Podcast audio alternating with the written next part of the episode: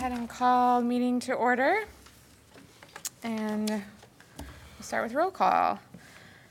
Einen Lynch, present. Frazier?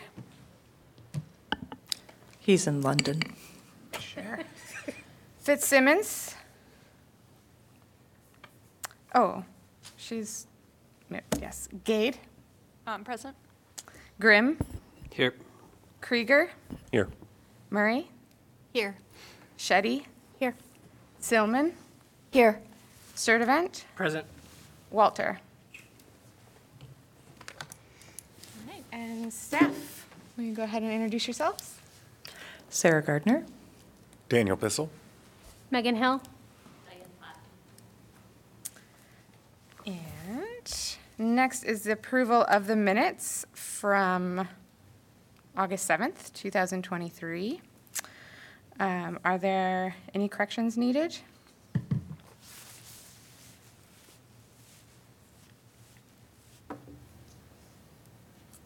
There Any motion to accept? I'll motion to accept the minutes. Gade? I'll second. Solman. All in favor? Aye. Aye. Aye. Any opposed? Right, the motion passes. And next for public comment. Uh, Members of the public, are are there members of the public? Are you all here for, member of the public? Members of the public who would like to speak regarding items not on the agenda are welcome to address the commission for up to three minutes. Uh, Due to public meeting laws, we commissioners cannot engage in discussion or take any action on an item not already listed in the agenda. That means we can listen to your comments, but not comment on or discuss them at this time. Is there anyone from the public who would like to speak? If so, please state your name.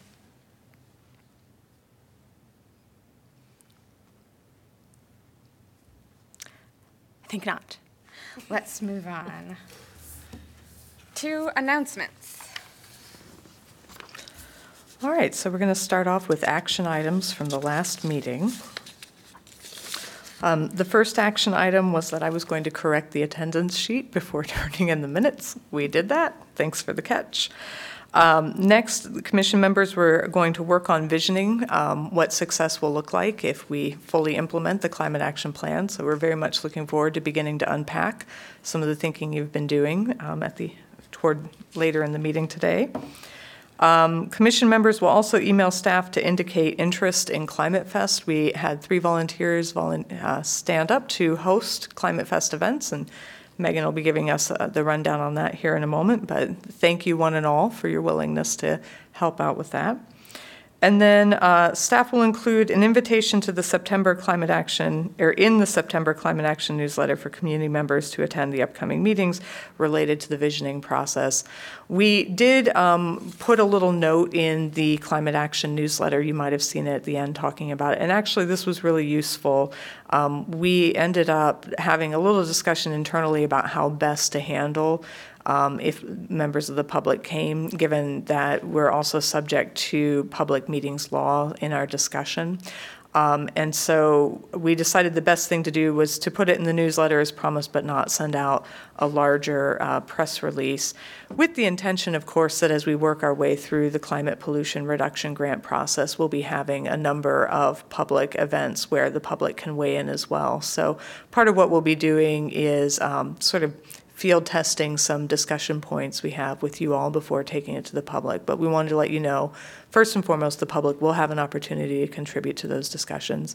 And second, as a result of this, um, we had some discussion about how we advertise the commission meetings in the newsletter and decided actually it would be quite useful for all future meetings rather than just saying they take place, here's where you get more information, to include a little tidbit saying this is what we're going to be discussing in the coming month. So that was a very long way of saying, we did it. Thanks for the suggestion. It was even more useful than um, we initially thought when it was brought up. So thanks, one and all.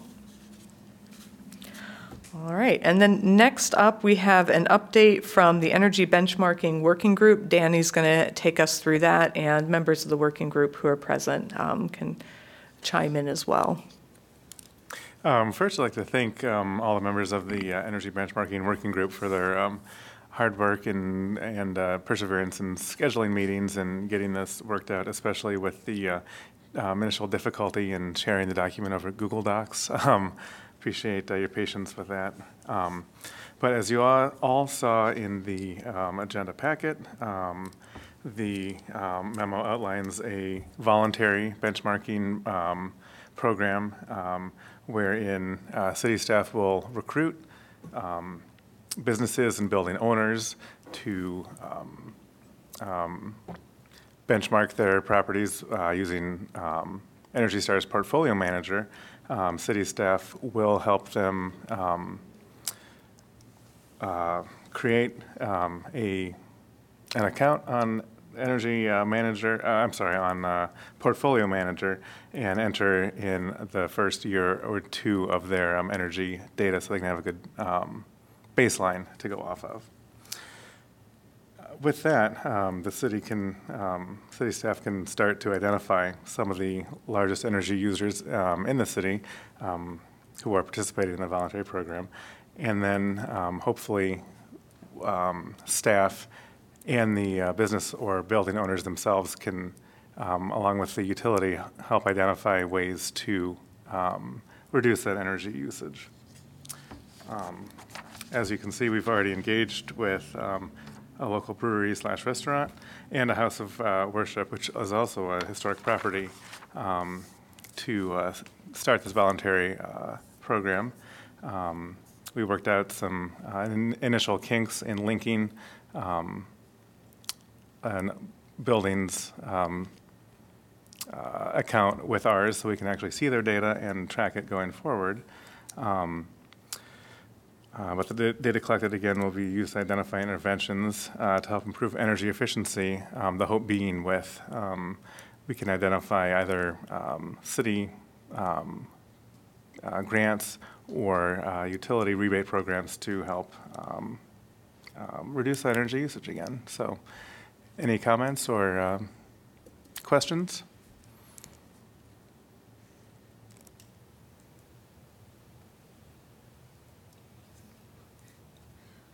Um, well, I have, I guess, this is and Lynch. My questions are, like, are there, are there any, um, do we have any, like, a goal for the number of buildings or businesses we hope to get in in this first year? Yeah, yeah, we do. Um, So we looked out two years. Um, We'd like to benchmark 12 properties across a varied building types th- within the first year. And then we'd like continued participation um, of at least nine properties because uh, we did find um, in other cities that have benchmarking programs that um, a certain number of, of uh, uh, participants drop out or either um, stop um, entering their uh, data after uh, setting it up. So um, at year two, we'd like continued participation of nine properties and provide energy saving recommendations um, or resources to at least three properties. Uh, We'd also like to host a data camp event to facilitate participation uh, by additional properties. Um, This would be uh, um, a situation where um, building or business owners would come with their um, energy uh, or utility bills in hand, and staff would help uh, get them set up um, at that time. That's, that's great. I love seeing like a, a goal. Um, is this something, and I don't know whether to ask you, Sarah, or you, Danielle. Like, Either way. can that be included in the equity toolkit in the future? Like, you know, the beginning sort of says like, what are the goals? And I find it hard to kind of track the importance of a particular project when we don't have that sense, like, how's it tying all the way back up to the climate action and like reducing greenhouse gases, and then like, how are we actually gonna know, like, if we're seeing the progress we expect to see, because we're not expecting to see hundred percent of buildings, so then we would feel like failures, you know, and we wouldn't, like, we just don't have any expectation of what we're trying to achieve. Yeah. Um, Yeah, the question's actually well-timed. We've started having some discussions about ways we might better streamline that equity toolkit, so we can take a look and take account that question as well. Yeah, because then I also think, I mean, and in the toolkit, it sort of talks about the main beneficiaries of this are the, or stakeholders, are the um, building owners and the employees. But if the long-term impact or hope is to reduce greenhouse gas emissions and also the, the stakeholders, the, the, the beneficiaries of the project are much broader and hit across different constituencies, so. Yeah, because you were saying in the, in the current um, kind of first sheet on that equity uh, implementation toolkit, I think the desired outcome is pretty broad generally, but you're, you're saying there is more specificity for this initial kind of pilot. So, yeah, that makes sense. And I think we were thinking it's difficult um, with the equity toolkit to identify all the stakeholders now, not knowing who would participate in the voluntary program. So can I just ask a point of clarification? Yeah. Um, Is the request that we take the goals that are listed in the memo and make sure they match up with the goals that are listed in the equity toolkit? Or is it that the goals in the equity toolkit should be listed more prominently, like rework the toolkit itself? Oh, I'm just meant like when we are filling out the toolkit for these types of projects that we put, I, didn't- if there was, if those goals were stated for like a certain number of buildings, I missed it. So I just mean like when, as- to have the specificity of those goals and put them in there, because then I imagine you'll come back and report to us how the first year went, and it'll be helpful to have that reference. Okay, And you would prefer to see them in the toolkit versus where they are now, which is in the memo? Oh. Yes, are they, they're in the, they are listed on the, oh. Uh, I guess what, I mean, I guess I would use the toolkit to sort of like look at the parameters of the project, and then I would think we would use that in the future to see, were we right? Did we get in touch with the right stakeholders? Did we do the things? So I would like to see them there. Okay, we'll continue thinking through it. Thanks for that feedback. Or like keep it consistent, I guess. Yeah. Thank you. Um, Next up, we have, and unless there are any other questions about the energy benchmarking program? Great, all right. Um, Megan is going to give us a little update on Climate Fest. Yeah, so as you can see, the schedule is laid out there with the locations and times of Climate Fest. Um, I just want to thank Michelle, Michael, and Jamie for volunteering their time uh, to be at four of the six events. I really appreciate it. Um, another thing we wanted to bring your attention to is um, those of you who lived in Iowa City, hopefully you received a mailer um, that was put together by um, our team, especially Diane in the back here. Um, if you would like a mailer, or you don't live in Iowa City, we have extras. Uh, that kind of goes over a ton of programs, um, like the installation grant, of course, Climate Fest, and then other things the city has done. And then additionally, we have these really awesome Goldie sticker sheets, and they feature the campaigns for the first year. If you would like one of those, I have them up here. Um, are there any questions about Climate Fest? It is next week, so it's coming up.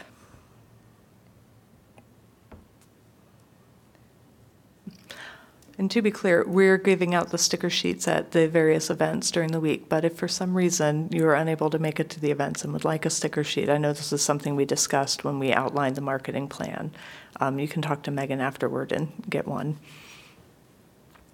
Are Is there any help you still need, like places where you need commissioners or?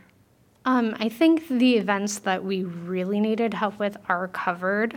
Um, we have more than enough help on Monday. Um, and then Saturday, if you, if you would like to, um, help with the EV car show, we can. Or if you have an electric vehicle and want to sign up, um, that will help. We have 19 out of 25 spots filled for that right now. And really, the biggest help, you know, is uh, in your charge in the bylaws to help advocate for these programs in the community. So hopefully you're talking to friends and neighbors and colleagues about it, and helping us drum up attendance. Yeah, it's free and family friendly every event, so. Any other questions? Great. Thanks again to Michelle, Jamie, and Michael. All right, moving on to unfinished and ongoing business. We have, first up is the wastewater digester. Yeah. Um, So I'll just give you a little background. We realized today in talking that there are only two current members of the commission, one of whom isn't here, who were present for the original discussion. Um, So just a little context, in the Climate Action Plan, you may recall, there was a, um, one of the action items was to conduct a methane capture feasibility study for our landfill and wastewater treatment plant. That study was completed, and the results were presented to the Climate Action Commission in March of 2021. At that time, the commission um, took a look at the cost, the potential cost for the project, which would have been one of the largest bond issues in Iowa city history, and felt that the money could be better spent on other projects. Since then, of course, things have changed, and one of the other things that was discussed in that is that we would return to it periodically um, to check in and see if other conditions had shifted. Um, a couple things happened that you're going to hear about today. One, of course, is the rollout of the IRA incentives um, that enabled us to go back and take a look and do some recalculating on the feasibility of the project. Uh, it's now the feeling of the staff, and you're going to get some more details on this, that it is a potentially viable project. And so um, before we go to City Council for final approval, we want to make sure that the Climate Action Board is on board with it as well, um, so that we don't run into some hiccups when it goes to council where they say, but wait, the Climate Action Commission said no. So really, actually, very exciting. We're excited to have um, representatives here who've been working on that project to take you through some slides that you would have received in advance. Um, We're going to bring them up to the podium now, and I'll let them introduce themselves, and we'll go through the new information. Uh, Hello, my name is Randy Wirtz. I'm an engineer with Strand Associates. Uh, I've been working with the city for the last few years on planning. Um, Happy to be here. I appreciate your attention, so. um, I- Do you all have the presentation on your screens in front of you? Yes. You do, okay, all right. So um, we'll be talking about the renewable natural gas production and high-strength waste co-digestion project. It's a little bit different than was previously studied, but, but not too different, and I'll go through some of the, the differences here. So next slide, please. So a few definitions. I know not everybody here is a wastewater treatment plant expert. So um, if we say WWTF, that's the treatment facility. Biogas, I think everybody knows what that is, but that's, it's a mixture of gases that's produced by a digestion process at the treatment plant. It's, it's, most of it's comprised of essentially natural gas that you get from your tap or for your uh, furnace or whatever in your home. Renewable natural gas is RNG, so that is just natural gas that you'd use in your home, but it's produced in a renewable way, so it's a a byproduct of this biogas cleansed to produce RNG. So it's completely usable in anything that you use natural gas in. And then the IRA is the Inflation Reduction Act, and I think everybody knows what that is, but it was passed in 2022. It's currently being implemented. It's not been fully uh, implemented yet. There's still guidance coming out, but we know enough to know approximately how much money the city should be uh, able to get from that. Next slide, please. So the project history, as, as everybody knows here, the 2018 Climate Action and Adaptation Plan, um, that led to a 2020 methane feasibility study, which, which Sarah just mentioned. Um, In 2022, we, uh, Strand, the company I work for, conducted a digestion facilities plan, which reevaluated that 2020 plan because conditions had changed. And then in 2023, we went, took that to the next step of conceptual design, really to put better costs to it. And I'll walk through each of these now. Go ahead. So the, the previous feasibility study, as was indicated, it did indicate that it was not economically viable to proceed with that project. There was a very, very long payback associated with it, so it, very capital intensive, not enough revenue, and it just didn't make sense at the time. So what's changed? Um, there was a biogas data discrepancy that was noted in our most uh, recent study. So we did note that there was a discrepancy in some of the data. It actually, the, the volumes were greater than what was being used in the, in that report. So in this, in this case, more biogas does generate more revenue and it does make it more economically viable. So that was a positive thing that was discovered. And then again, the Inflation Reduction Act funding uh, that is now available um, will provide a significant amount of revenue for the, or funding for the project. Next slide, please. So we reevaluated the following options to use the biogas. We looked at continuing to use it in your buil- buildings and, and process it. The, the gas is currently being used on site, but only about 40 to maybe 50% of it at times is being used. The rest of it is just being flared, so it's, it's going up in smoke, so to speak.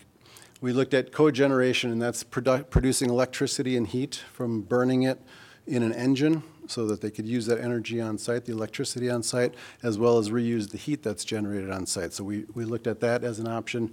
And then we looked at renewable natural gas as, which is the topic of this discussion. Um, That's highlighted in yellow because that was the selected alternative. It had the best financial incentives, best financial payback, uh, so it made the most sense in this case.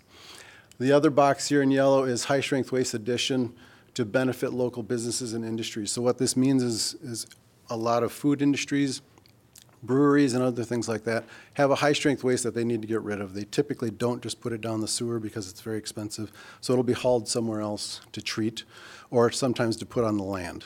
Um, it- The land application is becoming less uh, prominent, and so these facilities are now taking it to treatment plants like Iowa City or others. Davenport does this, Dubuque does this, uh, Des Moines does this. Um, They haul their high-strength waste, which might be high-strength carbon waste, sugar waste, it might be fats, oils, and greases from sewer systems, um, things like that. They'll haul it directly to a digester to digest with the rest of the material and produce more gas. And as I mentioned previously, more gas means more revenue um, and reduces carbon footprint from, from these industries. So, um, next slide, please.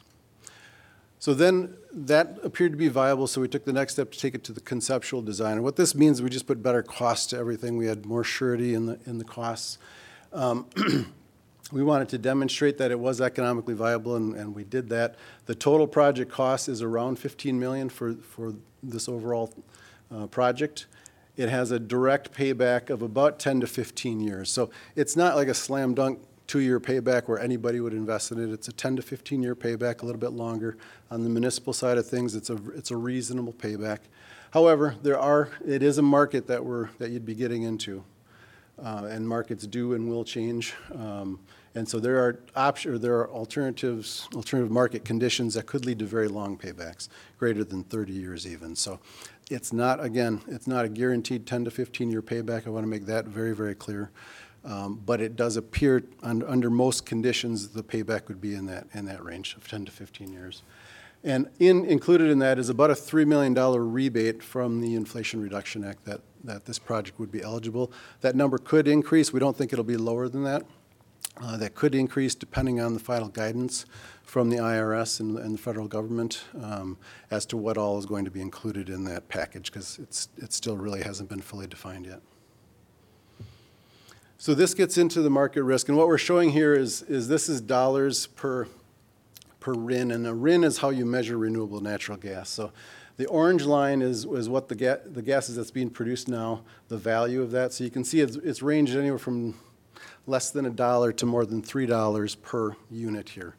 Currently, the, the value is right about three dollars, so it's about as high as it has been, um, and it's at a very attractive rate right now. That's, if it were stayed at three dollars, everybody would say, yeah, let's do it, because it would have a much, much lower payback. In our analysis, we assume two dollars and thirty-one cents for that, for that D three gas that's being produced. So we're, we're using, I don't know if that's seventy percent of what the, what the value is now. Um, just to be on the conservative side. People do expect the values to stay high, uh, but again, there's, there's no guarantee. The, the blue line is the gas that would be produced, the value of the gas that's being produced from the material that's trucked into the plant, that high-strength material. So it's valued at a lower rate, and that- that just gets into the federal regulations. Uh, I won't get into that kind of detail now. It's valued at a lower um, value, uh, but you could produce a lot of gas that way. So it does generate a lot more gas, and so the sum of those then, when you add it all up, makes sense to do both, to do both of those projects, to take the gas that you're currently making as well as make more gas from high-strength waste.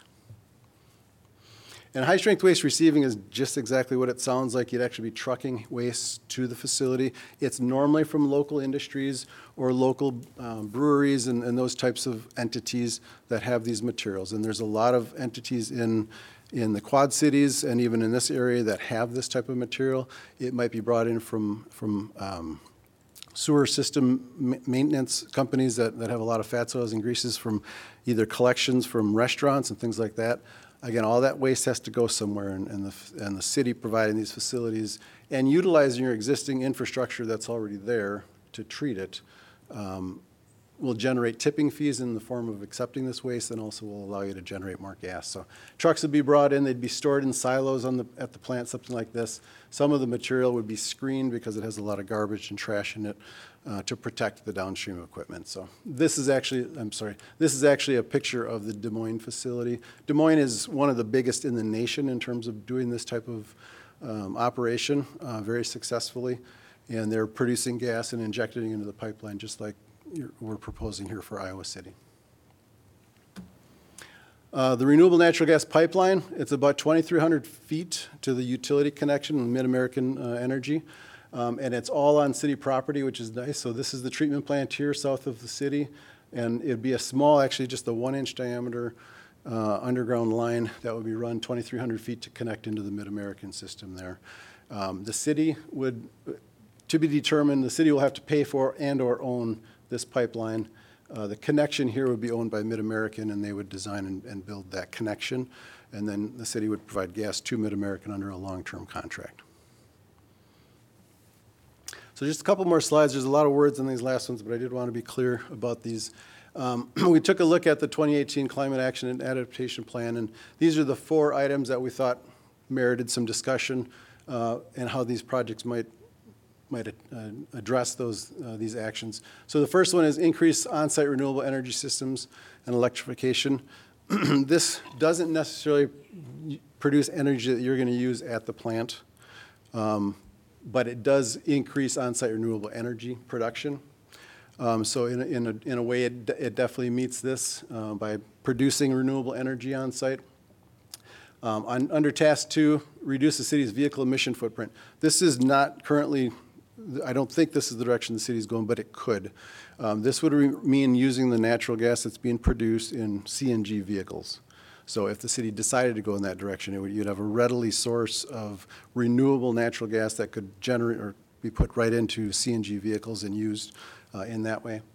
Action 3.5, reduce waste at city facilities. I think this one's fairly obvious. Currently, you're wasting about half of the biogas that's being produced. Um, So it's just going up the flare. So that would significantly reduce that amount, that, that waste. And then action item 3.7 is, it's really a follow-up to that 2020 study. Um, City wanted to continue to look at that, and that's what we did in this project, and it does appear at this time that it, that it's a viable project. And the last slide, please.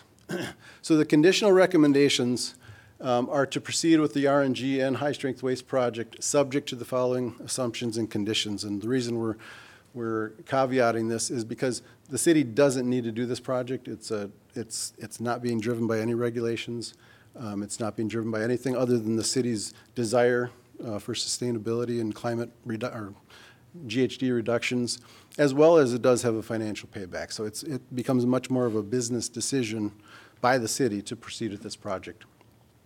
I want to note, um, this project will not directly reduce the city's carbon footprint or GHG emissions, um, because the, any renewable energy that's produced will be used by someone else outside of, outside of the plant uh, fence line for sure, and possibly outside of the city limits. So it doesn't actually directly reduce the city's carbon footprint.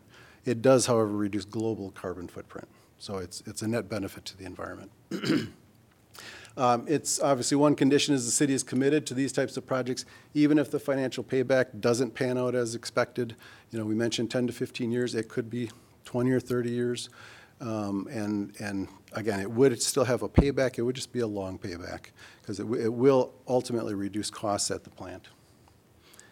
And then, the city desires to reuse biogas from the treatment plant as an important uh, component of this.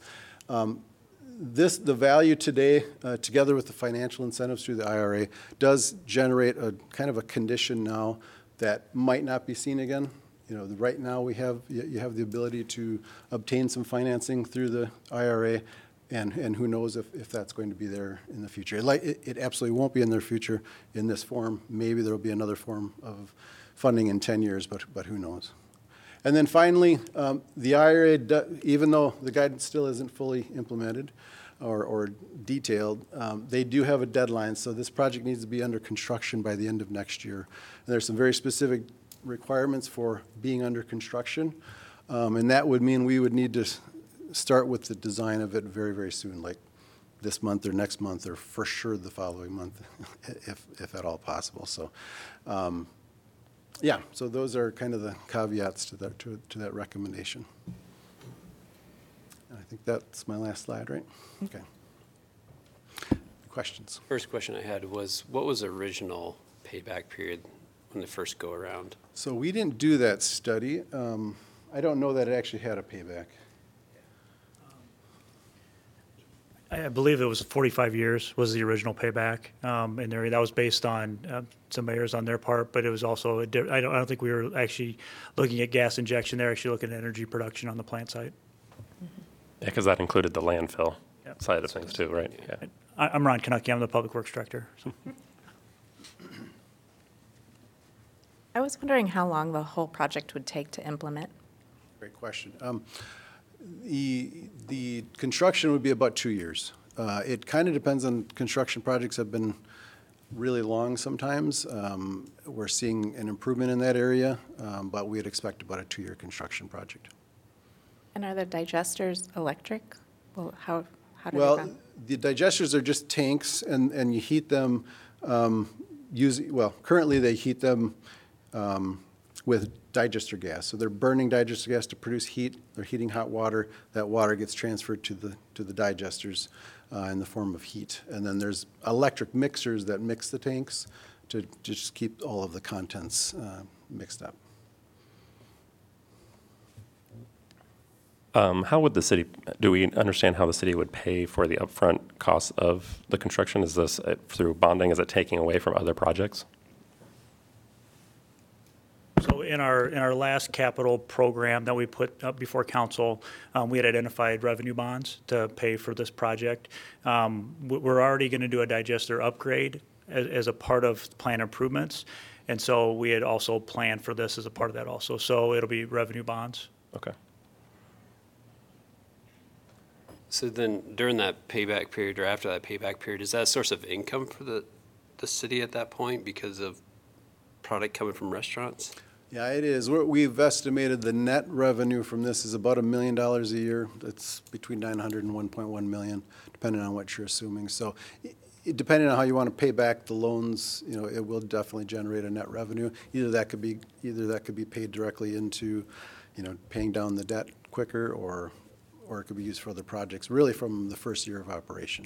But you're right, after, after the initial payback, it's not like this thing will run free forever. There's going to, it'll, you know, right now, there'll be a net of about a million dollars per year, and we expect that to go up after it's, it's paid off. You had mentioned the markets also. I don't think I understand RINs very well. No. Um, Are there any drivers that cause fluctuation in the prices? Or large drivers, smaller drivers? It's a- Yes, um, there certainly are lots of drivers in, in any market. I would say in this market, um, the drivers in the, in the past have been political, uh, certainly. Um, The, w- when, be- prior to 2020, the market was low and stayed low. It was actually high, and then it kind of gradually decreased. As soon as the administration changed, it, it went up, and it stayed high. Um, It's had some dips since then.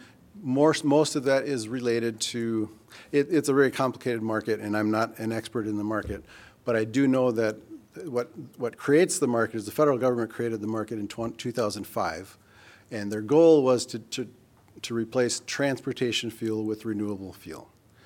That was the goal of the program. And it took a long time before it really started taking off, but each year they have a, uh, they require folks like BP and Exxon and the, the fossil fuel energy producers to either have renewable portfolios or to buy credits like this. And that's how the market was created. Um, In 2014, the- they changed the rules to allow gas that cities are producing at their treatment plants to be credited as a very high-value fuel. And so that became a source of revenue for folks like you and a source of um, the ability to buy these things for, for other entities. Um, So th- it's supposed to apply to all of the fossil fuel producers. But what happened, especially prior to 2020, is a lot of waivers were granted because I think probably because of the political nature of, of the situation. Um, So that happened. Could it happen again? Certainly. Uh, But that did ma, that did drive prices lower. Worldwide, there's a huge market for this. Um, It's outside of the, it's outside of politics, really. It's outside of at least government. Um, And big corporations are driving this worldwide. Um, And so even if, even if the federal government's program went away, there's still a program to sell your gas. And in fact, that lower value gas that I mentioned, there's a good chance you would sell that off of the federal market into the more worldwide green energy market because the values there are comparable and they're long-term commitments. So it's a 10 or 15-year term that you could get on something like that versus a one or two-year term on the, on the higher value ones. So there's, there's a lot to get into there, there's a lot to unpack, but um, it's, it's good discussion. Thank you. The whole thing is really exciting. I think that's- Um, I'll, I'll just add, I think it's worth noting that those kinds of market fluctuations are not unfamiliar to city operations and in many, many ways parallel what we see with like a recycling program, where um, part of the f- uh, total financial picture for that relies on our ability to sell our glass, our ability to sell our cardboard, our ability to sell plastic, and bring some of that revenue back in to help support the program. So um, it can be a little intimidating to hear something like, oh, you know, it may fluctuate, and um, but I think it's worth noting that that's not necessarily unusual or something that um, city operations are unfamiliar with. No. The, the other thing to note is that there's a, there's a whole private equity side of this, and there's a lot of investing going into, it. we're, we're doing a project in Waterloo right now. The city's not gonna own it, they're gonna have some, a third party own it. And there's a lot of interest in that, and a lot of private equity wants to be invested in these types of operations because of the worldwide markets, really, because they're pretty stable worldwide. Mrs. Krieger, so as far as I understand it, none of it's really dependent on local demand, as long as it's going That's to the correct. market? Okay. Yeah, Nothing, yeah, has nothing to do with local demand at all. Yep. Okay. This is Iden Lynch. Um, You mentioned that the, the greenhouse gas impact wouldn't help our inventory, but that it would make a difference on the global inventory. Do you have an idea of what that impact is? I don't, I can certainly, we can certainly provide that. Um, I- Off the top of my head, I, I don't. We did not do that assessment. This is Stur, pardon me, this is Sturtevant. I had two questions. One is, that $15 million, is that with or without the rebate?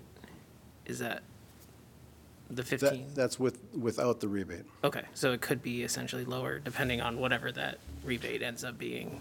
Yes, the, the city will have to finance the full amount of the project, and then Right. it's, after it's in operation, you can get a rebate for it. So that's what, yeah, that's our Okay. estimates at this time. And then for actually building, is there any additional road impacts or anything? Is there going to be more trucking happening on that road? And is that going to then cause other problems for There certainly transportation? will be more trucks. Um, How many is yet to be determined. Um, You know, you might bring in a, a few trucks a day.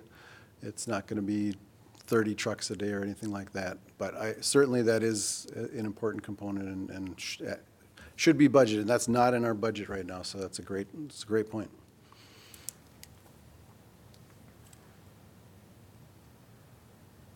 Uh, This is Krieger again. Are there any other legal constraints or complications that have been identified? Um, not, none that I'm aware of. I don't know if anybody else has identified anything, but no.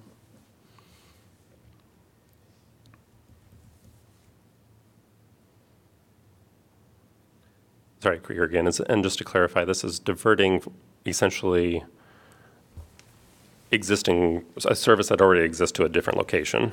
Um, I guess that kind of goes to the question about trucking, but it- the volume essentially is, is going to be very similar. But you'd probably be wanting to grow the, kind of the waste. All of that's going somewhere right now. I It guess. Right. okay. Yes, it's all going somewhere, yes. And, I mean, that, the goal here is to utilize the existing infrastructure, existing digesters that have already been built and are operating and will be rehabbed as part of the project to, to their fullest potential. You know, a great example of that as we were thinking through it is, oh, oh. If it's not the lights turning off, it's the computer. Um, A great example of that is let's take the feedstock from Big Grove as an example, right? So they've got the grain that gets used to, um, that's fermented to produce the beer, and then the grain gets sent somewhere to be digested, right? And very similar to the project we funded last year for Big Grove, where we were capturing the carbon dioxide on site to use in the brewing process to reduce the transportation emissions associated with the trucks bringing that in. Um, This is an opportunity for us on the back end of that to reduce the trucks going out from Big Grove to take that material somewhere else to be digested so that that trip gets lessened. That's something else that wouldn't necessarily show up in our greenhouse gas emissions inventory locally, but still has a broader and important impact. So that waste then, is that restricted to just Iowa City or is that like, uh, the corridor? Like, where could all that be coming from that would go down there? The feedstock material for it. Yeah, it, yeah, I mean, it, so Des Moines brings feedstocks in from out of state even. You know, it's, it's, it's whoever is gonna be the lowest cost disposal place for that feedstock is, is where it will be trucked to. So it depends on what your tipping fees are. Um, Muscatine does a fair amount of this. They have a fairly high tipping fee. They still get a lot of volume because they have local industry right there, big industries right in town. Um, They can pretty much charge whatever they want and they could probably get it. Uh, Dubuque does this, their, their rates are frankly too low, and they have a lot of local material, so they're talking about increasing their rates right now. But it, it, ideally, it comes locally, because that's gonna be your surest form of feedstock. And it's, it's important to have consistency with these things, so you don't want one truck today and six trucks tomorrow, and then no trucks for two weeks.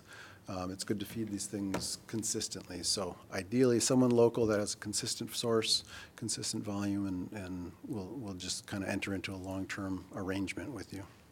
Is So- all, oh, sorry. Sorry, to kind of expand on that more, and it goes back to um, number one in there. I- Is there the potential that this could increase greenhouse gas emissions? It says it won't Oh. reduce it. I can't remember the language exactly, but is there the potential that it would increase it? Because of trucking costs. Correct. Well, certainly if someone is hauling it from a long, long distance, uh, it, it could have a negative impact on that. Um, I, I mean, that's an important, if this, if the city desires, and that's a driver, which obviously, obviously it is, then maybe you don't accept waste from anywhere outside of 30 miles away or something like that. That's certainly a potential. Is all of this kind of waste currently going somewhere where it's being captured, or are there, are there places where it gets digested and just flared, or? Yes, i- both of the above. I mean, it, some of it will be going to digesters. We don't, we don't know where it's all going right now. Um, I do know one of the most significant sources that could come here is currently being trucked to Illinois, um, to near Rockford. Um, so it's a long trucking distance. Um, Some of it goes to the land, I'm sure. In Iowa, that's not as common. In, in Wisconsin, it's very common, becoming less common. The state regulators are typically get, trying to get away from land application of, of industrial wastes. Um, I think in 10 years, it'll be very rare to have anybody put it on the land directly. Um, So it, it's a combination. There's, there's some agricultural lagoons that, that produce methane um, that some of this material is now going to. Some of them reuse the gas, some of them don't. So it's, it's a real mix. It, it would be hard to quantify, I think, at least uh, until you are in, in agreement with somebody that, yeah, you're gonna take their waste for sure, and you know where it's going now, and, and then could do the math behind it. Yeah, I'm. I was mostly just thinking if, if by creating this facility, if we're just rerouting waste that's already getting captured somewhere else, or if we are also having the potential to capture the methane from waste that is otherwise, you know, just, Yeah, it's, a- it's a being great, great point. Uh, We didn't do significant, so we're talking, a little, little bit talking about two different things. Um, The trucked waste is one thing, and, and the- the viability of the project is there with or without the trucked waste. Um, If you're not bringing in trucked waste, then the math is much easier. You know, you're, you're burning so much and you're, you're, you're using it some on site and the rest is just going up the flare. Um, The rest of that, I mean, you're bringing up ex- excellent points. If, if the city wants to be sure that this is actually reducing greenhouse gas emissions, then we do need to know where everything is going now and how far it's being trucked now versus what it would be in the future. And eh, again, that's a little bit of a separate issue, but it's an important component of the trucked waste issue. And, and it's an excellent point.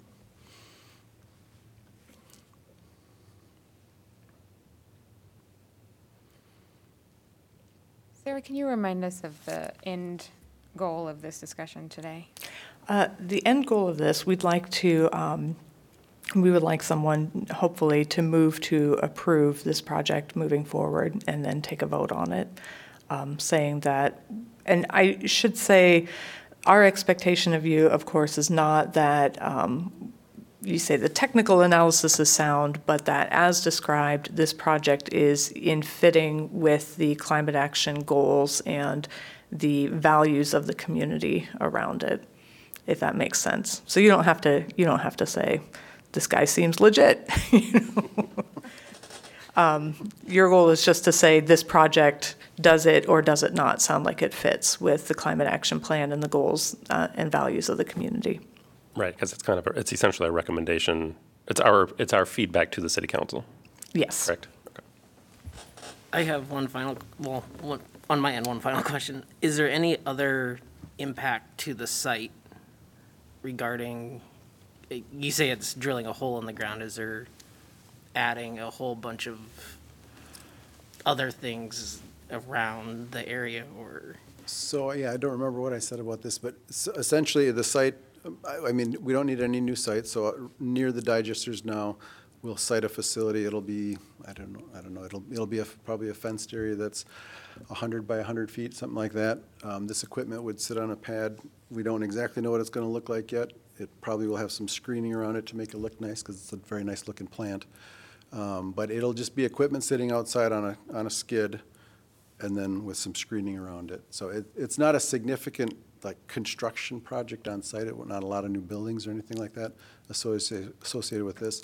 And then from there, it's just an underground, small, one-inch diameter pipe connecting into the, uh, Mid-American system. I mean, essentially, you're reducing community, local community impact by not flaring off the extra material, right? I mean, it's actually an improvement, That's true. potentially, okay.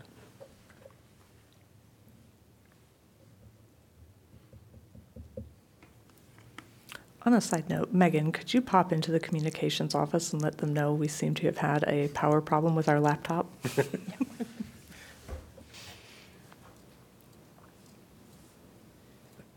I guess I don't know who, how the rest of the commission members are feeling, but I, I would be comfortable moving forward with a recommendation to, to, that this aligns with the climate action adaptation plan, um, and recommending that to the city council.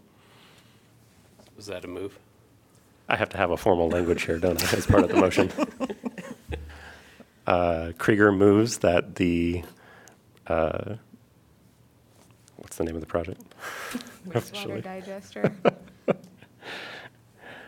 Uh, Krieger moves that the renewable natural gas production and high-strength waste di- co-digestion project uh, fits with the, within the goals of the climate action and adaptation plan. Second, Grimm?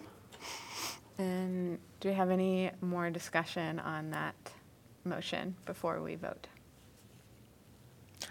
Um, I'll just say as a result of the vote, what will happen next is staff will prepare a memo saying that the Climate Action Commission voted whichever way you choose to vote on this, and that will make the recommendations subject to the last slide that you saw, which I wish you could see right now, but imagine it. I do have a question. Um, being newer and working for Mid-American Energy, am I allowed to vote on this since it would be part of the uh, process? Just want to make sure I'm not breaking any rules. Um, I think as a representative of Mid-American, it might make sense for you to recre- recuse yourself from voting on this particular one. Okay. Thank you for being so thoughtful and asking. Any other points of clarification or questions, tweaks to the wording of the motion? Then all in favor? Aye. Aye. Any opposed? All right. If the motion passes, we will recommend this to council. Thanks so much for your thoughtful questions on this really exciting project. And uh, thanks to the Public Works staff and to um, Strand for being here to talk about it. Don't feel like you have to stick around. All right, moving on to Neighborhood and Development Service Report. Yeah. If you can talk through your chattering teeth. Um, I'm not quite sure what to do since we can't bring up your, your presentation. I'll wing it until it comes up. All right, sounds good. Hi, I'm Tracy with Neighborhood and Development Services. Um, I'm the director of the department. Every year, um, we've done this for the last two years, we do an annual report, which is a great summary of what accomplishments our department does, and great for the public to understand what different divisions and what we do, and what we fulfill, what we do for the city. So, in our report, I- we were just going to go line by line and talk about it, but um, I will fill in, we have a beginning intro section, a little bit about what is, uh, what is Iowa City. And the important part here, that- which will tap into what Danielle's going to talk about, is that um, right now, in 2020, our census reports that we had 74,828 residents. We if you project that using census figures, by 2030, we'll have a population of 85,068, which is an increase of 10,240 residents. So how do we plan for those residents coming in? We have had a shift out to North Liberty and Tiffin in recent years. We are the second fastest growing community in Iowa, second only to Des Moines. So it has planning ramifications for us and about how we do that. Um, When the demand goes up and the supply doesn't, we have a high-cost housing market. So if that continues, we'll continue to have a higher-cost housing market, which has problems for affordability for a lot of our residents. Um, What else is important? NDS is an apartment about 50 people. We have three different divisions within our, within the department. So we have development services, and Danielle Sitzman is our development services coordinator. She's going to talk about the built environment, which I think you guys are going to concentrate on. We also have, um, wait, Danielle's department is urban planning and building. We also have neighborhood services, which is three divisions. It's the housing authority, um, uh, housing inspection, and community development. It's all that grant funding that we get through the federal or state government. Our budget in NDS last year was about 42 million. Our typical budget is only about 20 million. That 20 million was just the, the resources that were coming in from federal and state government um, for pandemic relief. And then our last division is the Metropolitan Planning Organization of Johnson County. We are the transportation planners, planners for the county. Um, So we'll talk a little bit about that. And I will go, I'm going to cover neighborhood services and MPO quickly, and then hopefully the computer's back on for Danielle's presentation. Um, I'll start with neighborhood services and housing inspection. We inspect about 20,000 rental units on a biannual basis. Some of those units we inspect every year. Um, Recently, as part of our Invest Health Initiative, which we started back in 2016, we're trying to reduce the health disparities amongst low-income um, residents in Iowa City. We implemented radon changes, so now about 3,800 homes, single-family and duplexes in our, in our, in our city, had to be tested for radon to get a rental permit, and if they tested above the EPA threshold, um, they had to get mitigated. This was important because I was in a, I think they call it a high alert red zone. We have more radon nationally. I think we have about six times the uh, national average, and it's the number one cause of lung cancer among non-smokers. So, part of our rental permit, we made those changes. We also made some changes, not regarding health, but regarding neighborhood stabilization. When the state, um, back in 2006, I think it was 17, we can no longer, we used to zone by occupancy, and the state basically said we can no longer zone by familial status. And so we had to make a lot of changes. There was concern that in our downtown neighborhoods especially, that we'd have um, a lot of redevelopment prof- uh, potential, a lot more bedrooms, a lot more housing um, to accommodate students. So we implemented a lot of changes. Radon was one of those changes when we talk about safety of neighborhoods.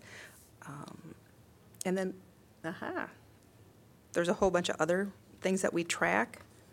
Uh, Probably make more sense if you're actually looking at the slide. I think we got it, Lily. Oh, great. Can you fast forward to page 21? Been making progress. Well, no, we're going to go back with Danielle.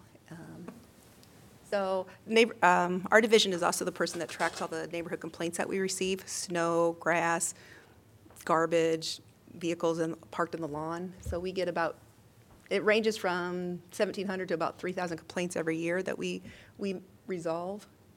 Um, Those key dates on the right side is about what zoning changes we implemented due to the change in uh, how we zoned properties. Um, You can skip through, we'll go to the Housing Authority. All right. The Housing Authority, we, um, are you familiar with Housing Choice Voucher Program? Housing vouchers, okay. So we implement a program throughout three county area. We're in Johnson County, Washington County, and Iowa County. We have about 1,500 vouchers that we administer. We have 86 public housing units in Iowa City. Um, And we provide about 8.1 million in landlord payments um, to landlords in that, in our, in our jurisdiction. So we're, we're very involved with affordable housing issues. And I always like to say, because there's a lot of misconceptions about the Section 8 Housing Choice Voucher Program, that if you go to the next page, that close to 60% of our voucher holders are either elderly or people with disabilities. Um, And then out of those that are families, less than 1% report um, welfare or FIP as their only source of income. So our families are working, they just don't make enough to, to afford rental at our market. I always like to say that. Um, If you go to the next page. Next page. Um, Community development, that's where we administer all the federal grants, the Community Development Block Grant Program, the Home Program. These resources have to be used to benefit low to moderate income households. So we do a lot of housing programs, we do a lot of um, public facility type projects, where, example, like free medical clinic, community crisis services, we provide funding for them to make brick and mortar type projects. And then every year, we allocate money just for public services um, for our nonprofit community. Um, we, we serve about 18 to 20 agencies every year, and we provide funds for them to continue their mission. Um, We have a housing rehabilitation program. We've had this program for the last 40 years. We rehabilitate about 30 homes each year. So you have to be a low to moderate income homeowner, and we provide anything from energy efficiency, new HVAC, roof replacements, window replacements, um, kitchen remodels, um, whatever is eligible under our federal funds, we do those type of projects. We have the South District program, um, I think is the next slide. Yep. Um, Where we've purchased 20, well, 11 duplexes, 22 units along Taylor, Sandusky, and Davis. We do extensive remodeling of those homes. We condo them so that we can sell them as individuals, so we convert them from affordable rental to affordable home ownership, which we prioritize the neighborhood. So the first two homeowners that bought their units had lived in the neighborhood for almost 22 years. We also combined it with um, energy efficiency incentives from Climate Action to make them very um, energy efficient. And then, next one. Then the Metropolitan Planning Organization, they are our transportation planners, and they are the metro area. So all of Johnson County, they allocate our surface transportation funding. They administer the federal funds that get routed to CAMBUS, Tran- Iowa City Transit, and Coralville. They prioritize the bike master plan and make sure those, that, that is getting implemented. And then, page 35. And they're also part of our, what, what makes our roads safer. So they analyze traffic data, they look at our collisions. Our goal is always zero fatalities. We look at every fatality or major accident to see what we need to do to improve to get our roads safer in communities. We do traffic calming, um, and we keep those statistics from the DOT, the census. We do our own traffic counts throughout the county. And then the next one. We also look at vehicle miles traveled. So some of the climate action goals that you have, we're, we're looking at from, like I said, DOT or census or other information that we can find. And I did a very quick overview so that we could go back to development services. And I think you had questions about the built environment. So Danielle, come up here and can you go back up to mm-hmm. development services?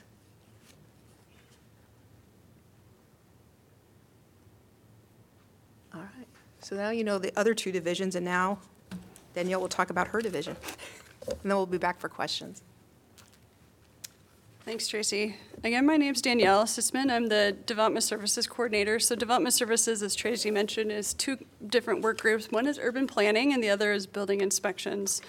So we'll start with urban planning and I'll kind of stop and give you some asides as we go through the report that um, things that aren't in here, but maybe would help you understand what I'm talking about a little bit more. Um, a lot of our statistics are benchmarked on a 10-year running average, so we look at uh, kind of backwards about 10 years.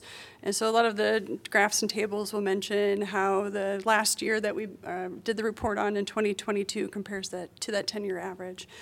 So urban planning is uh, the urban planning group. You can go ahead, Sarah. They staff our boards and commissions related to urban planning. So it's a planning and zoning commission. There's also a specialty board, a board of adjustment, and then um, they also uh, staff the historic preservation commission.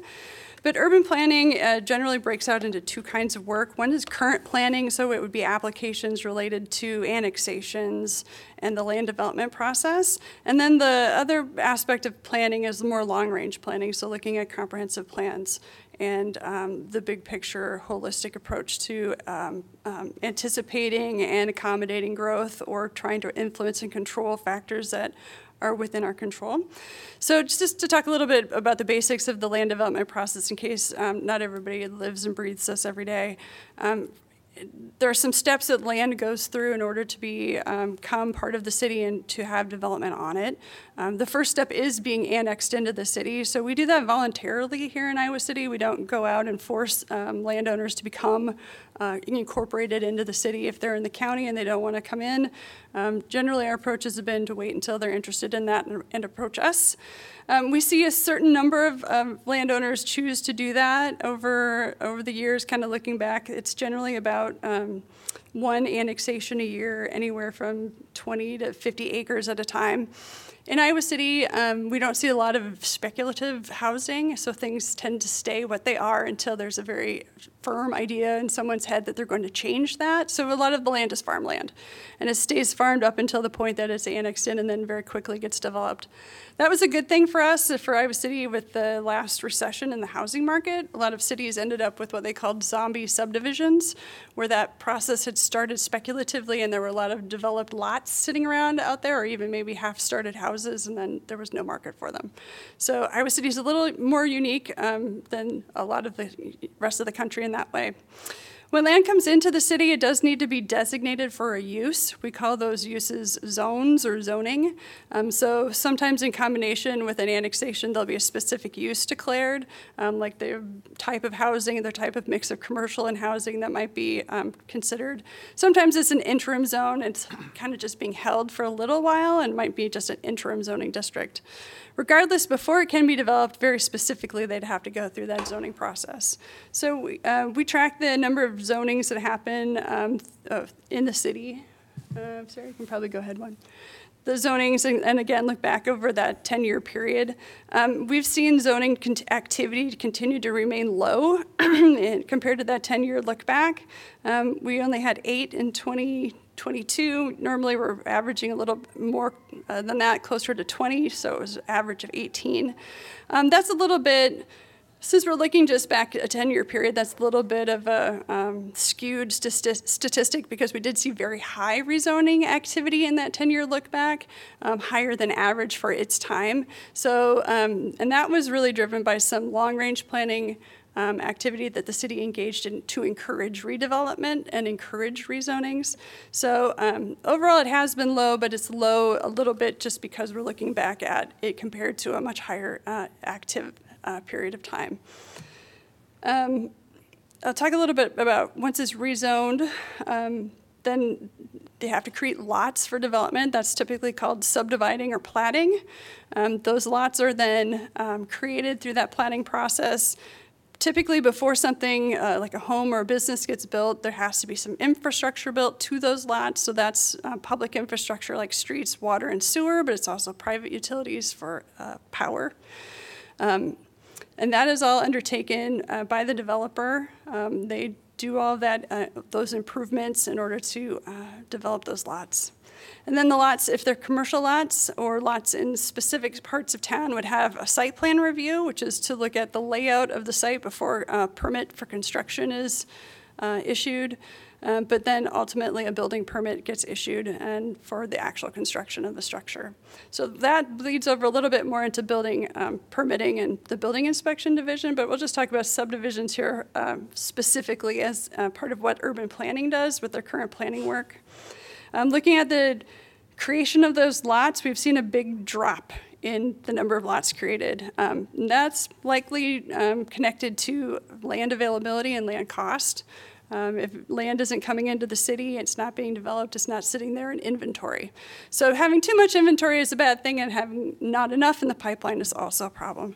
So we identified in 2022 that um, there was a concern that the, the subdivision process was not um, putting into inventory enough developed lots to uh, keep pace with the pace of building permits. And so there was likely to be, and we're seeing now in 2023, a decline in building permits as well. As Tracy mentioned, we keep an eye on the trend, the growth, population growth trends, and trying to accommodate um, housing as we need to, um, just, uh, just to, um, just for the fact that that's a healthy thing for a city to do, but also because it, the balance of supply and demand affects pricing. So housing pricing has always been of concern in Iowa City. It's a desirable place to live, which drives up costs, but there's also a supply issue. So we've been tracking the supply issue as well, um, thinking about land coming in to, for subdivision. Probably cost of land is one of the largest factors for overall cost of housing. And again, supply and demand is where we see that imbalance most prominently. Um, so we've been looking at um, unmet need for housing, um, and the time frame is going to take uh, to deplete that inventory of uh, available lots. And whereas it might have been five to seven years in the past, we're looking at a much shorter um, depletion of those lots as close to two or three years. So, Sarah, that might have been on slide 11, showing that um, anticipated um, residential lot subdivisions by type and the, the big drop.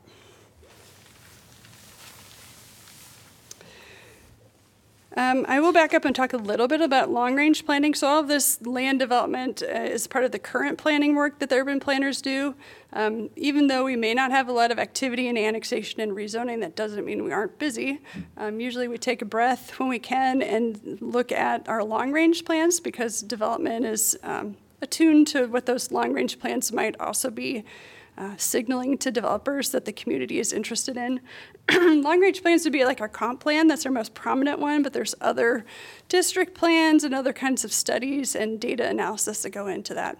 We're currently um, beginning uh, the comp plan overhaul process. Um, to develop a comp plan is a multi year process. Um, we're looking at about a year's worth of just um, formulating the request for proposals, reviewing those proposals, and getting the process started, and then, another couple years of actually doing the comp plan process work.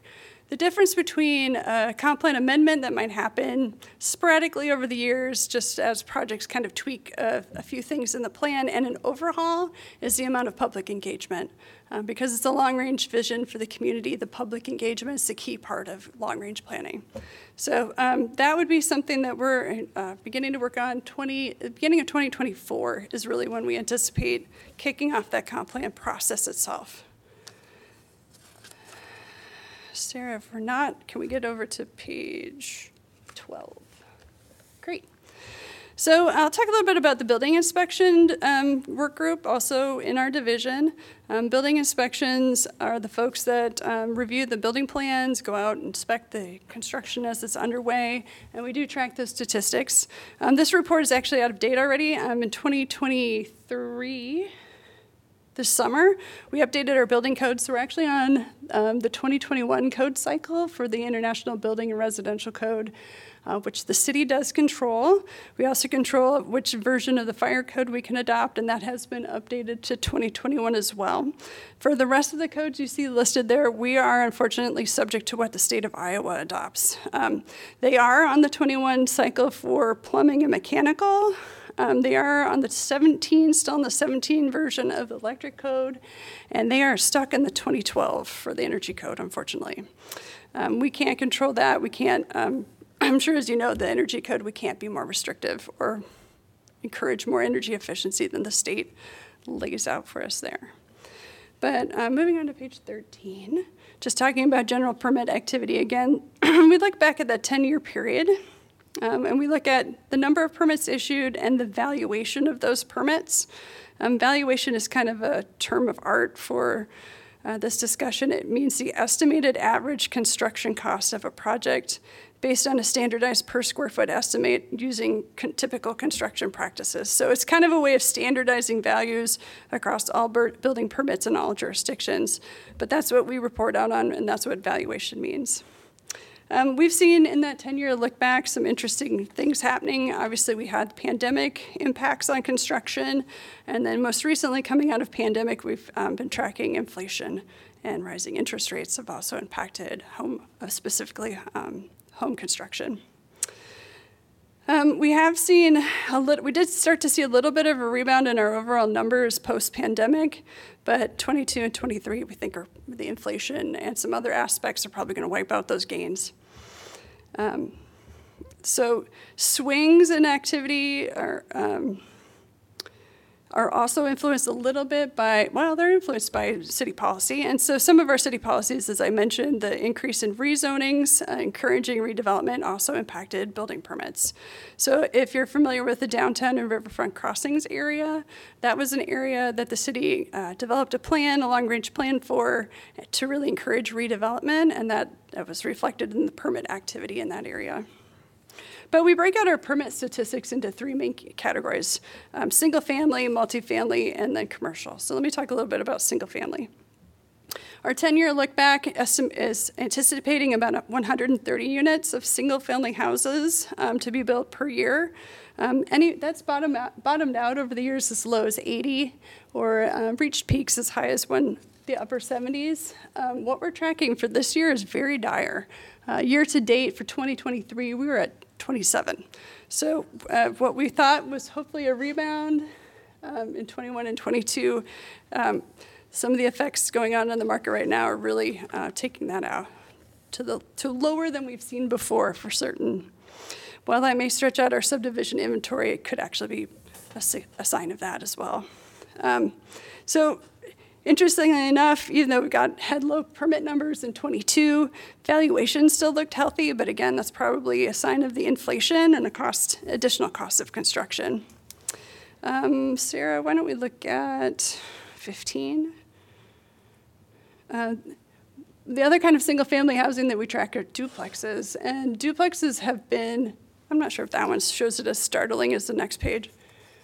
Duplex is a, top left there. The orange is duplex construction compared to single family. We do not have duplex construction, um, have not had duplex construction for many, many years in the city of Iowa City, unlike a lot of our neighboring jurisdictions where it's a much more primary building type. Um, tends to be more affordable because you're buying a smaller unit.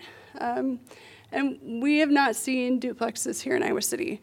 Um, that may be partly by design, um, but we've um, looked at that most recently with some code changes and think that um, lightening the regulation of duplexes would be a very timely and good thing to engage in at this point.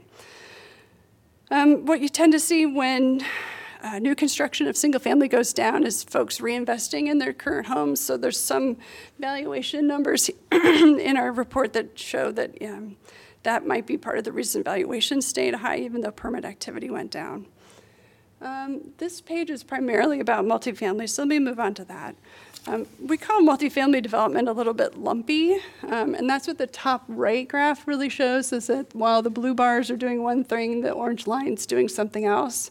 Um, really, what that means is that you can have fewer projects with higher value, so they're lumpy in the fact that they um, might not show, they might have that difference in uh, those two metrics, but also that um, large single family project or multifamily projects take many years to construct.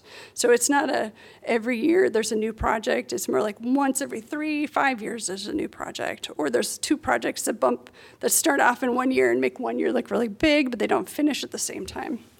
Um, but we have seen an increase in multifamily construction uh, that coincided again, like I said, with the riverfront crossings, um, redevelopment uh, plan, and um, rezonings.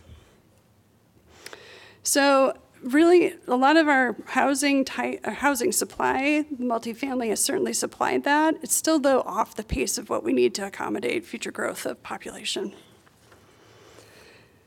Um, Sarah, if you want to go ahead to 18. So the third category is all other construction besides single family or uh, multifamily, so commercial buildings.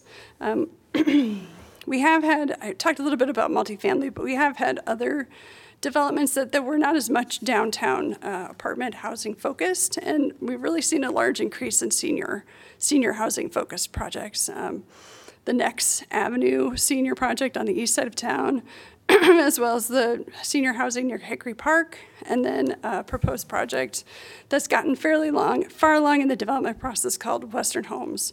So we're seeing a lot of units developed either as senior independent housing um, in a variety of housing types, so anything from a patio home to an apartment, and then assisted and some skilled care like memory care.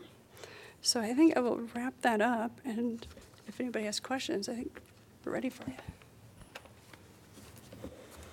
Mrs. Krieger, I have a series of questions. um, what is our vacancy rate in Iowa City? For rental, Yeah. uh, you know, we don't track that. Um, Okay. That's something we can get uh, kind of through some of the uh, uh, real estate brokers that t- track, track that. I've heard varying numbers. Um, A healthy vacancy rate is 10. Uh, Iowa City's always been tighter than that, which is good or bad depending on the perspective of whether you want competition for units or not.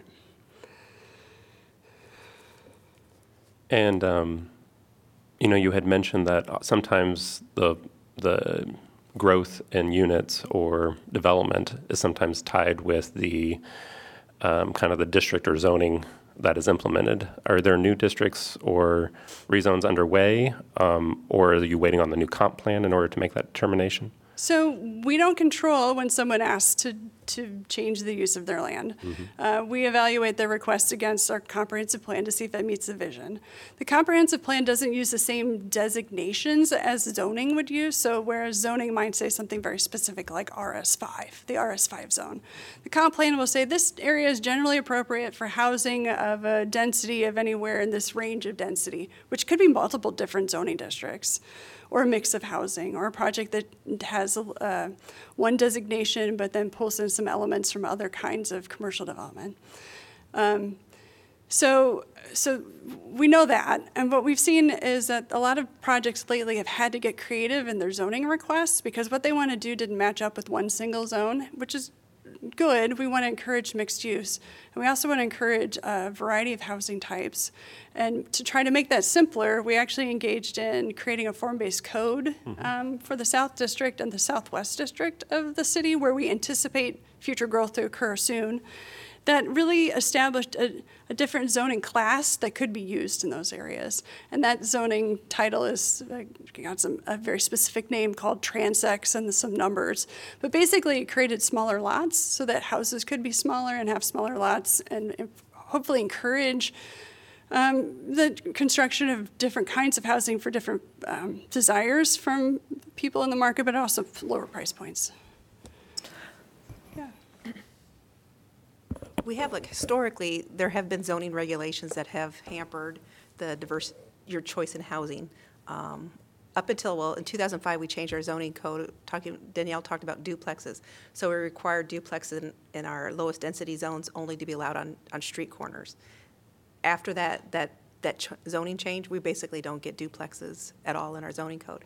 So in 2016, we did Affordable Housing Action Plan, and we looked at how, why is our market so expensive, and what can we do to encourage affordable housing? And one of those suggestions, and this was just one of the many tools that we have in our toolkit, is to look at our zoning regulations. So we've had it as a goal since 2016 to look at what is in our zoning code that's not getting a diversity of housing for people at all different parts of their lives and at different price points. And so, based on our comprehensive plan, what zoning amendments could we, could we proceed with? And so we are taking various zoning text amendments that we think the comp plan supports right now through P and Z and through the council. And September 19th, council will have their first reading of those zoning text amendments that we think increases housing flexibility, will put housing at different, different price points.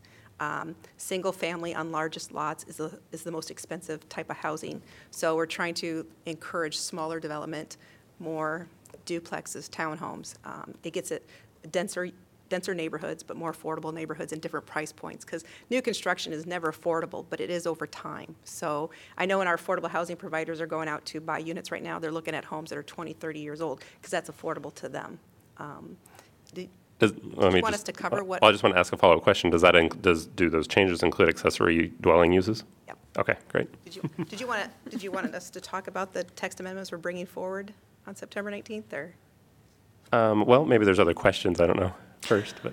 Could I ask a couple quick questions just for the lay, lay people in the room? Um, a few definitions, and I think accessory dwelling units is probably a good one. What do we mean by accessory dwelling units when we talk about that? People call them granny flats, mother-in-law cottages, what else? They're basically secondary, they're either attached to your house or they're standalone, smaller units that usually um, either, they're they're typically rented. um, Do you want to, is there a better definition than me? Well, that's good. Um, mixed use? What do we mean when we talk about mixed use? So a mix of uses, so the conventional zoning would keep everything separated, residential over here, commercial over here, industrial over there. Mixed use is uh, not a new thing, but um, it was an innovation on that, that encouraged uh, more of a actually traditional neighborhood uh, mix of housing and commercial, because we had walkable neighborhoods before zoning, and people just got to where they needed to go to buy groceries on foot, which meant it was near their house. Zoning was more auto-centric and basically wanted to keep everything uh, contained and within, within itself. So mixed use generally means residential and commercial, and, or a mix of different intensities of residential. So apartments and houses, duplex and a house and store. Great. And when we talk about a designation like RS5, what specifically does RS5 mean? So RS5 is one of the single-family zoning districts, so all the RS series means single-family residential RS. Um, and then the five used to probably coincide to an actual density calculation, but it doesn't anymore because all of the dimensional things have been tinkered with, but it's close to five units an acre. So RS5 would be residential single-family at a five unit per acre density. Were there any other terms that got thrown out that folks may want defined or clarified? All right. Back just- to your questions. Well, really quick, while, since you just mentioned um, older city development that was more walkable and mixed use, do we have any measurement of that or kind of goal around that to, to somehow show or indicate, like, this is a more walkable area, or by 2030, we want It's not so much a metric, but it is baked into a lot of the dimensional standards of the zoning districts. And so anything, even as, how long should a block length be, is one of the things that gets regulated. And it, only so long as, you know, a decent-sized walk would take you. Um, it- That's not exactly a metric, but, um, so we focus on walkability, and there's a lot of factors that go into that. Um, I'm trying to think of other, like, specific, we don't call it out as overtly as that, but many of the things, even lot sizes, um, they're all intended to encourage walkability. They're intended to um, emulate what kind of organically occurred when everybody walked everywhere. Um, now the car is the predominant form, but we still want to encourage walking and biking. Um, the Parks Master Plan probably focuses on those things more specifically, but that gets rolled into our comp plans as well. So they would have metrics like parkland within a quarter mile of every residence or something like that. Um, So we may not set them in the urban planning, but we're taking that from uh, the metro, the transportation planners, we're taking that from the park planners and incorporating it in the long-range plan, and then also in the zoning districts, which spell out the actual numbers of how big something can be. Can you just s- say again the timeline for the comp plan, when that process starts? We don't have a specific timeline yet because we're still developing it, but a comp plan is usually a three to five-year process. And you said it was going to start We're- in, We would hope to have the RFP issued by the end of this year for consultants to um, offer their services to us and get selected. So we are proceeding with the amendments we think we can do right now that the comp plan supports. But to have a massive overhaul, uh, when you're talking about increased density um, throughout all neighborhoods or existing neighborhoods, that's going to take a comp plan amendment. Or sorry, not amendment, it's going to take a new comp plan. new comp plan, right? Um, It's just, uh, like, out of, I would love to hear how you think of, like, how do you view NDS's role in climate action? Or, or maybe put another way, like, how, where do you think climate action goals do or should impact your work? I think, well, Danielle can elaborate, but for me, it's density. Um, How do you get denser neighborhoods um, as opposed to, I mean, in our subdivision code, we want um, those, those street connections that are within three to 600, that, that's your street length before you have a, each block. But I- to me, is, we can evaluate, and we can measure how many acres of land we have in our lowest density, um, single-family use. And it's always, and we're not unique, Iowa City's not unique in any way, but 70 to 80% of your land is in the lowest density residential.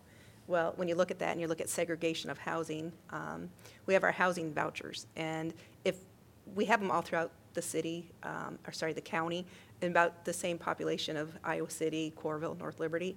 But when you look at where they are in Iowa City, if vouchers can only go basically where the payment standard allows and multifamily, they're in very specific spots. And so, to me, we have to go after density and make sure we have increased density throughout all neighborhoods in Iowa City. And I think that ties into your climate action goals, I think. And then also, when we do our housing rehab programs, we're, we're starting to work with um, Sarah, the Climate Action Department. Um, Everyone that we go and we proceed with a rehab, they have to get a Green AmeriCorps, that energy audit. So we factor in those things into the rehab. Um, So we're starting to work together uh, much more. And I, I think sustainability is a central tenet of good planning. Um, it's been part of the different philosophies of smart growth and traditional neighborhood design in various different ways.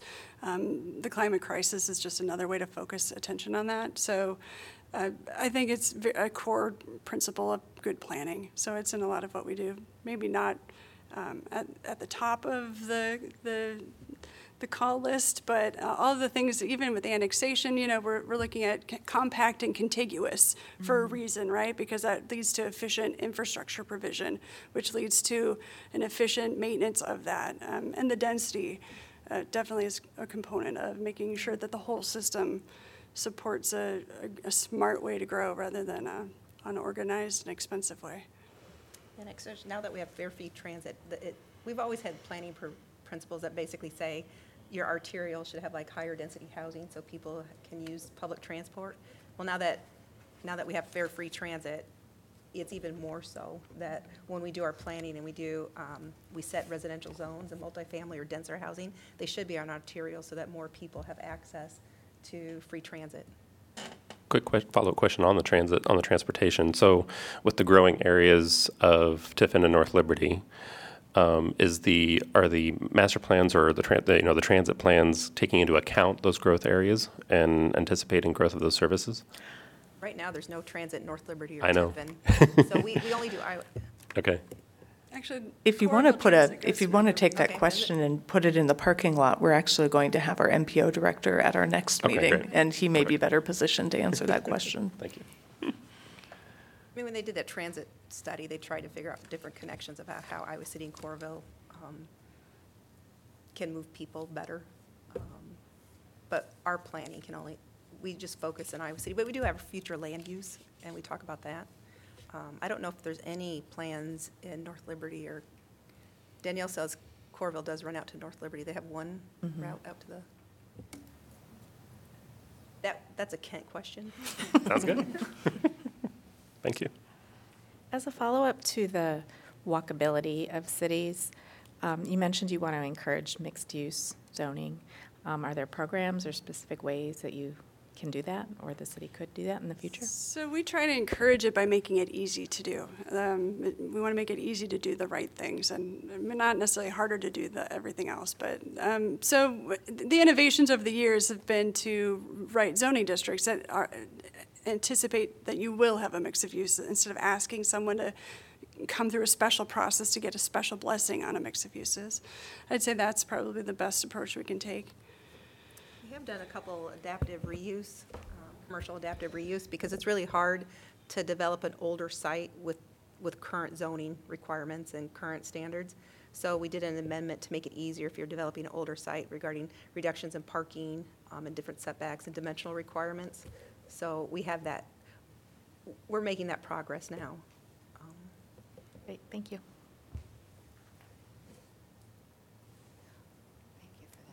This is Silman. Um, what you had mentioned that that you had that you could talk about the recommendations that you're going to make, or and I was just wondering what those are. I, we have a, a, a host of them, but I'll just give you the thumbnail sketch of how- uh, on what they include. They're all things that, as Tracy said, we don't think needs a comp plan amendment to do. They're all supported by the comp plan. They're all things that came as feedback to us over the years when we've done affordable housing studies or talked to developers to see what we could do to incent, um, like I said, more of the things we want to see. Basically, it's allowing duplexes on mid-block in the middle of blocks instead of just on the corners of blocks, um, allowing some townhome style multifamily, so apartments that are uh, apartments, not actual townhomes where you own the land and the structure, but they look the same. Allowing those kinds of structures in the same zoning districts where you could have a regular townhome. Allowing ground floor residential in mixed use districts with a simpler process um, allowing nursing homes, or what you, the zoning use would be called an assisted group living, regulating those more like housing than a business or an institution. Um, changing some of our design standards. We have some material requirements in our design standards on the outside of multi-use buildings that are um, not accomplishing what they were meant to accomplish or, or not the highest priority. And we got feedback that if we lessened that, it might help with affordability. So basically, like stone materials within the two feet of the base of the building, uh, eliminating that, eliminating that requirement and eliminating some requirements of where that material wraps around. Um, making a request for a waiver to uh, the parking for your townhouse style multifamily uh, simpler, taking it out of a, minor modification process and just making it a, an available waiver. Um, and then reducing lot area and lot widths for a lot of our single family duplex and townhome zoning districts. So making lots smaller, allowing folks to have smaller lots if they want to design a building on a smaller lot. Um, increasing the number of bedrooms that you can have in an apartment, duplex, or townhome outside of the university impact zone. So there's a boundary around the university that we know has um, very specific pressures on it for rentals, um, where that cap on three bedrooms would still be, but uh, lifting the cap on the number of bedrooms outside of that zone allowing accessory dwelling units or granny flats, carriage houses, uh, whatever, co- what do you want to call those? Um, allowing them in more zones, um, allowing them not to need the owner of the property to live on the sites, um, changing the number of bedrooms uh, that are limit, that the limit on bedrooms that you can have in your accessory dwelling unit, increasing the square footage of the accessory dwelling unit, and allowing the accessory dwelling unit to be a standalone um, building on the lot. Uh, right now, it has to be uh, part of another building, either the main home or like above in a detached garage. Um, adding some incentives for affordable housing. A lot of our more innovative zoning districts already have an incentive for affordable housing in them, but all of our conventional existing zoning districts don't have any incentive for a developer to build affordable housing. So it would be adding a density bonus in those conventional zones, um, giving them a 20% boost in density if 20% of their units are affordable for a period of 20 years. Uh, and waiving the parking for those units, uh, like we waived the parking for affordable housing units in those other specialty zoning districts. And the last one is kind of more wonky, but uh, relates to fair housing policies and reasonable accommodation, accommodation for disabilities. So that's the overview of those. Thank you. I think we do want to be conscious of time because I know some of you have kiddos to pick up after this. Um, Are there any other questions for Tracy or Danielle? I'm sure if you think of some, Sarah will pass them along. Yes, absolutely. If there are questions we didn't get to and you'd like to email them to me, I can em- pass that on to and bring the answers back at the next meeting. Or if you're Matt, I can set up a separate meeting. Well, thank you. Thanks so much for your time. Well, we obviously didn't get to visioning today, um, but hopefully the information you heard today will help with that. And um, we felt that the, obviously you heard the methane feasibility project was very time sensitive. So um, I actually think it's going to work out okay for us to wait on our visioning for next week because as Matt so amply de- demonstrated, it's actually very difficult to talk about the built environment separate from transportation. Um, and what this will allow us to do, as you know, is Kent Ralston is going to come in from the MPO and talk a bit about uh, the work that his division does, and then we'll together work through the visioning questions um, for our residential areas, our commercial areas, and our industrial areas. Um, So that'll be good, if that is acceptable to all and sundry. Can I just uh, share when I just want to share something related to this conversation because I think it um, it's been helping me think about these uh, visioning sessions. Um, Sarah just sent me an article that I found really helpful that was talking about the state of climate planning in local municipalities today and how that has changed over the last 20, 30 years, um, and specifically talking about um, using metrics like greenhouse gas inventories uh, to track our work and sort of the limits of that in, in where we're at today. Um, anyway, one thing that they said in this article was that one of the problems with greenhouse gas inventories is that it results in seeking low-hanging fruit and, um, and it doesn't result in, in thinking about systems changes, the systems changes that we need. It sort of, it helps us think about the changes we can make within the existing system, which isn't kind of enough. And so they said, instead, envision local community in a carbon neutral world and set milestones to get to that. And so I feel like that's kind of what we're doing, like trying to envision this future um, about what our community would look like in this carbon neutral world. And then we can think about how to get to there. So I just want to share that. And I recommend reading this article. I know, I can share it to everyone. Would you like me to include that report in the next agenda packet? Yeah.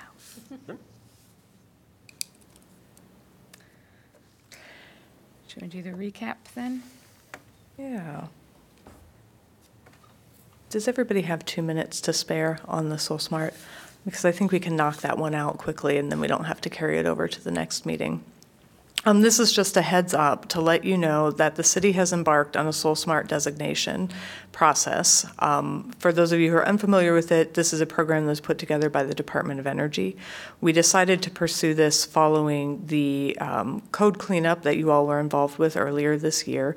Basically, what it allows us to do is, among other things, submit our code to an outside authority for review to make sure that what we're doing aligns with best practices. So you don't have to take our word for it, you've got someone else saying. Um, and as part of that process, they provided an initial report, which was included in the very end of your very lengthy agenda packet today.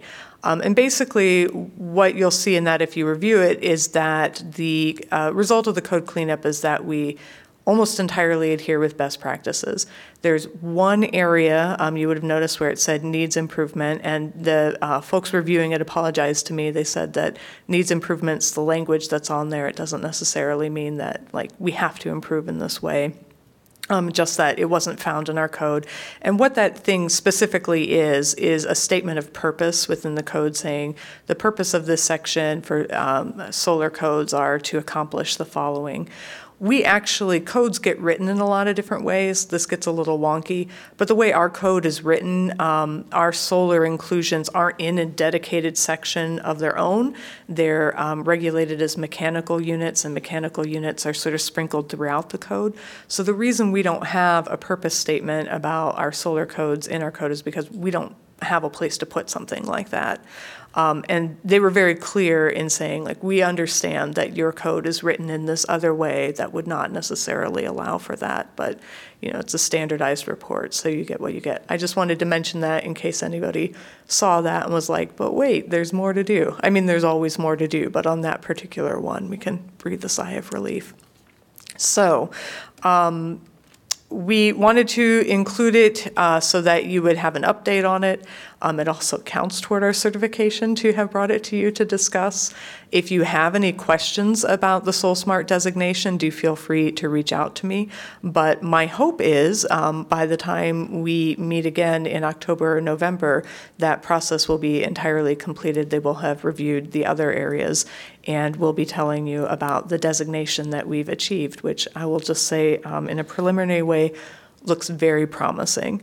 And they don't just review planning and zoning, they take a look at um, permitting and inspection, government operations, so what are our plans to incorporate solar into government buildings?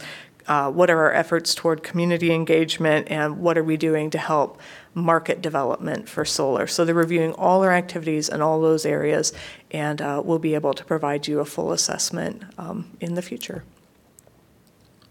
Thank you for indulging me for a few minutes more. Now the recap.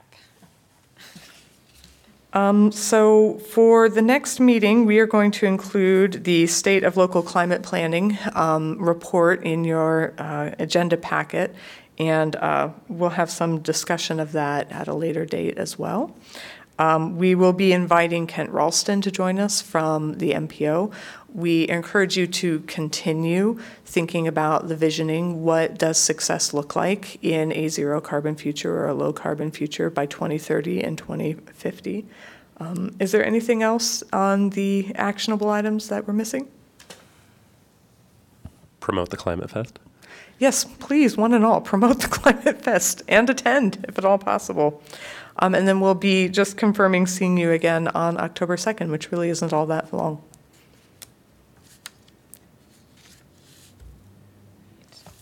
Um, I'll entertain a motion to adjourn. Uh, This is Krieger. I motion to adjourn. Grim, second. All in favor of adjourning at 5:10? Aye. Aye. Thanks, everyone. Thanks for staying a little later.